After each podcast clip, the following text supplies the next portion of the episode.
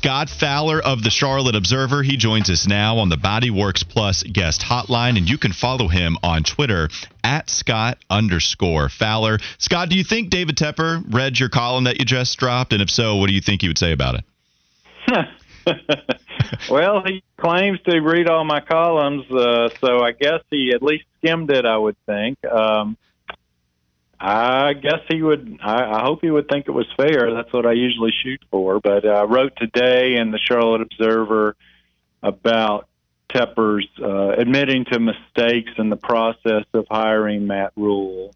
That was the main theme about it. I didn't touch too much on Frank Reich, but I thought he gave a quite solid first press conference, uh, but I, I concentrated more on the Tepper Rhule dynamic, which, as we can see from today's news, uh, continues to Whew, make yeah. some waves. Well, yeah, and we'll, we'll ask you about that here in just a moment as well. And you can go read that column, by the way, on charlotteobserver.com. I did want to ask you a little bit about Frank, though, Scott. You've been covering the Carolina Panthers a long time. You've covered multiple head coaching hires. What was your assessment of Frank Reich's press conference compared to other hires in Carolina history? Everyone wins the press conference, right. really. Um, you know, it's it's it's a pretty low bar not to win the press conference. Um, you, you're, you're really in bad shape there. But I, that said, uh, Frank is a commanding presence, and I thought he did well.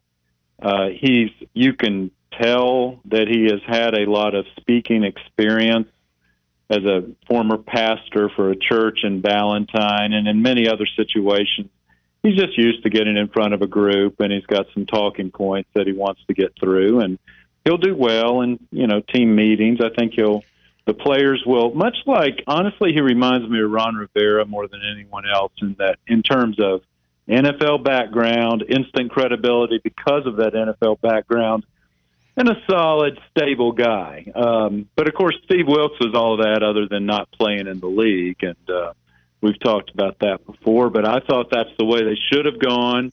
But you can say that, and you can also think that they made a pretty good hire with Frank Reich. And, and you know, given the other alternatives, I think Frank Reich was solid. Well, and you did focus on David Tepper more so in your column, as you mentioned, and you talked about his phrasing that it was a mistake to have a CEO type head coach when discussing the Matt Rhule hire. How much did you read into that as far as the decision going to Frank Reich, and what did you make of David Tepper's comment?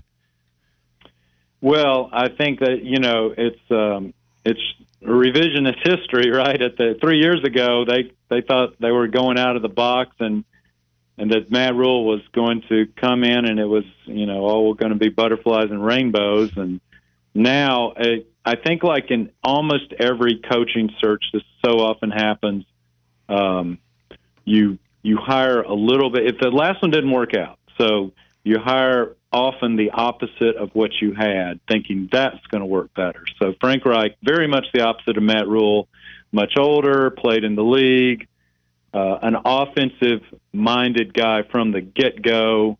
And the Panthers, obviously, by interviewing seven of nine of their interviewees were offensive-minded guys. That was that was where they were leaning. And if Steve Wilks happened to be an offensive coordinator, coordinator, maybe this all worked out differently.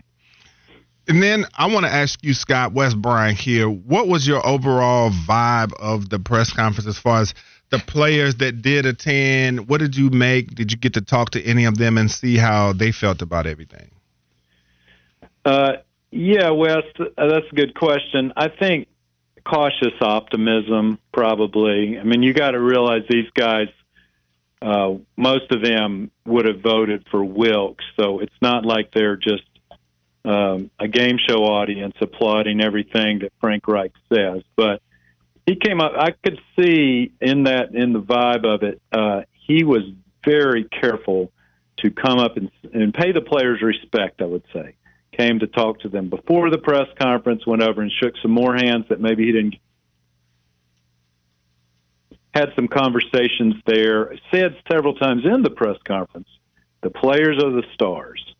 We're trying to direct them, but the players are the stars here. There's the, and and showing that it ain't going to be about Frank Reich. You know, it's going to be about Taylor Moton, who was there, and some of the other guys who were there, and of course it's about somebody else who's not probably here yet, and that's the to be named quarterback. And that, more than anything, is the reason Frank Reich has been hired.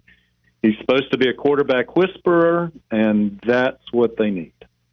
And then off of that, when you talk about how much he values the players, and and then later on when he talked about the turf and collaborating with players, and he ended that uh, section of his press conference saying the players are going to drive the ship, but they are not running the ship. And he said we're going to collaborate, but it's not a democracy. What what was your take on that? Well, I think honestly he misunderstood the grass versus turf question. I didn't I didn't think that he got that one. It was it was noisy in there. The acoustics weren't the best, and um, you know the questioner was having to say it over about twelve rows of people. So, not sure Frank heard that one all the way. Um, but you know they played on they play on turf in Indianapolis, right? I'm I'm, I'm trying to remember. Yes, I think they do. And so he's used to turf. I mean, all players, you know, former players. I mean, in his heart, I bet he prefers grass. But is that going to be Frank Reich's number one issue here? Uh, no. He'll listen to the players and, you know, maybe put in a put in a good word for them. But the collaboration and not a democracy thing, honestly, reminds me a lot of what Wilks used to say. That he was he'd listen to him, but ultimately it was going to be done his way, and that's that's what Frank Reich is doing here. He's fortunate to get a second chance this early. You know, it's only been what two months since he's been fired, uh, but most NFL coaches don't get a third one. So he needs to make this work. Scott Fowler of the Charlotte Observer joining us on Wes and Walker. He joins us via the Bodyworks Plus guest hotline. You know, and Scott, as we talk about David Tepper, how much pressure do you think is on him regarding this hire? Because not only do you have the failure that was Matt Rhule as the head coach here in Carolina, but now Matt Rhule is filing an arbitration suit, and he did that just last week because he feels he's owed more money from Carolina. And we know David Tepper got testy yesterday when asking or when asked about Steve Wilks not getting this job. And then he talked about diversity, and it seemed very defensive from David Tepper. Man, I mean, I'm just interested in what your thoughts are on him as an owner so far and just how much pressure there is surrounding this specific hire with Frank Reich. No, probably a lot of pressure. Uh, he's, you know, he had this opportunity once before. Uh, he fired the winningest coach in Panthers history, guy he inherited in Ron Rivera. Uh, struck out with Matt Rhule. I think everyone would agree with that. And, and Dave Tepper saying yesterday that it's a mistake to have a CEO type coach, as you referenced. So now here's another shot at it. I mean, they've had five straight losing seasons. Mm-hmm. I mean, gosh, Walker, this is bad news. So, um, got to fill the seats. You know, got to got to have an interesting team. Uh, and I think he is feeling the pressure. Uh, the questioning yesterday, he knew he was going to get some tough questions. So here, here's one thing I will say: kudos to Dave Tepper for facing the music and taking some questions, uh, because a lot of NFL owners don't. I mean, they just don't at all. It's just it's just a black hole when you're trying to interview an NFL owner. So Tepper at least took not all the questions you'd want him to answer, but some. He did sound defensive on, as you mentioned, and on a couple of different subjects. Uh, but I think that's all sort of what you say. I mean, I, I think the pressure over at Bank of America Stadium, I mean, they're all feeling it. Five straight losing seasons will do that to you. Uh, and they've just got to win. They all know that. Bottom line, they just got to win. There's not a lot of margin for error. They've kind of they've used up the honeymoon and then some and got people mad at them. So they better win some games. Yeah, absolutely. And, and, I did want to reference one of your paragraphs here in your column. You did say in his own press conference, Reich said it was conceivable for any NFL team to turn its fortunes around in a single year and that the Panthers would have a balanced offense. You know, Scott, how conceivable do you think it is for Carolina to be able to turn this thing around in a single year? If, eh, well, I think you can answer it with one word quarterback. If they get the quarterback, if they get, I don't even mean a top 10 quarterback in the NFL, I just mean a top half of the league quarterback. If they got that guy, the defense is pretty much ready to win right now. We, we've seen that off and on for a couple of years. Uh, but the offense has been so inconsistent. I mean, they had some great games under Wilks, but they also got pummeled a couple of times and couldn't score against against elite teams. So, you know, I was talking to uh, Walker and Wes. I was talking to Bill Polian the other day, and I really think he's one of the genius football minds of the last 40 or 50 years and asked him that. And of course, he said quarterback number one. That's what they got to have if they're going to turn it around. But he also mentioned a couple of specific points. Got to have a better second receiver. Got to get a dynamic running back again, which he doesn't think they had, even though you know Foreman and some of those guys had some pretty good games. But got to have a dynamic running back, good number two receiver, and a lot more production from the tight end. The offensive line is pretty much there, but those other skill positions are, are vacant, or at least not good enough right now as well. Scott, have you heard anything or any type of rumblings about what type of quarterback that Coach Reich would fancy? A little bit. Uh, I think he referenced it a little bit yesterday. Uh, he said the league is going to a movement type quarterback. I think is the way he said it. So I think you know he has he was burned this year, honestly, Wes, with Matt Ryan, who just absolutely ran out of gas at just the wrong time for Frank Reich. If Matt Ryan had been any good, Frank Reich wouldn't have even been available because Indianapolis would have won enough games, and he'd probably still be there. But so I think the drop back, you know, the Tom Brady, Matt Ryan uh, style. I don't think he, he he does, and that's it was Frank Reich style too for the most part. He doesn't want that. He needs uh he needs the you know somebody who can run. I mean, I bet you he'd love Bryce, you know, Young, but they won't they won't be in position for that. But he needs most of the college quarterbacks these days run, and I, he's got to he's got to find somebody sort of like Jalen Hurts. I mean, that's I think that's Mahomes is that's too high of a bar. But maybe you can find you know maybe you can get lucky and find the next Jalen Hurts. Who knows? Now, what do you think, too? It's been reported that there have been conflicting thoughts among Reich and Tepper and the ownership group as far as defensive coordinator. And Reich wants one guy or a couple of guys, and then they like uh, certain guys like Marquand Manuel and things like that. Do you find it strange uh, a coaching staff, a head coach being dictated to what his staff will be, or what are your thoughts and what have you heard about that? Well, I don't know enough about it to say that that is what's happening. Uh, that they're, you know, I don't think you hire Frank Reich and then absolutely dictate what your, you know, who his coordinators are. That'd be that'd be silly.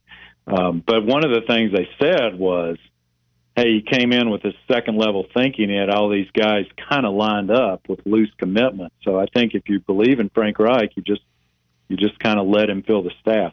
I thought it was unusual that the Panthers interviewed some of these coordinators without knowing who the head coach would be. Um, made a little more sense, I thought, with Vic Fangio because he is you're going to have to pay him so much. It's almost like you're paying a head coach. Uh, but of course, that didn't work out. It would have been nice if it did, but it didn't. So, um, you know, the coaching stuff. Uh, I think bottom line is he's going to he's going to get some coaches that'll be fine. But all of that, you know, best coaches in the world don't solve the fact if you if you can't can't have a guy who can thread the needle on third and ten. All right, Scott. We it's been a while since we've talked to you. We did talk to you about your last interview that you had with Roy Williams. And in the season finale of Sports Legends, the interview process that you had with different Carolina legends here, you talked with Steph Curry. You asked him if there was a shot that he could possibly play for the Charlotte Hornets at the end of his career. I read the interview, Scott. He didn't officially say no. He did not no. shut the door on that. what is the likelihood he comes back to play his final year or years here in Charlotte? I, you know, I'm probably not great, but you're right. I mean, he's never going to shut that door. He, yeah, I know. He, he loves this area, and um, you know, it's it's when he's 38 years old, which of course LeBron's about 38 now, so Steph's going to have some juice in the tank at 38. He's going to have some at 40. I mean, he may be like Vince Carter and play 20 years. Um, you know, there's a chance. I don't think it's a great chance. I'm glad you mentioned sports legends, though, Walker. Thank you for that. Um, our our season two begins next Friday uh, in print, and next Tuesday, February 7th, so not very far away at all, uh, in the podcast and online form, and it will be with Greg Olsen. So right before the Super Bowl, we have a extended interview with Greg Olsen. Uh, he talks about Tom Brady and what you know why he thinks the Panthers uh, really should have beaten Denver in the 2015 Super Bowl. A lot of other subjects. Really great stuff. It's going to be great. Maybe we have you on again to talk a little bit more about that, especially with Greg well, Olsen. Now, the Tom Brady news that just came in today with him announcing his retirement. How does that affect Greg Olsen with Fox? You can check that out again next Friday. Sports Legends of the Carolinas, and make sure you go check out his recent column on CharlotteObserver.com about David Tepper, Frank Reich, the introductory press conference yesterday. Follow him on Twitter at Scott underscore Fowler. Scott, thank you so much. We always appreciate the time. Thanks, Scott. All right. Thanks, Walker and West. Love your show. Talk right. to you later.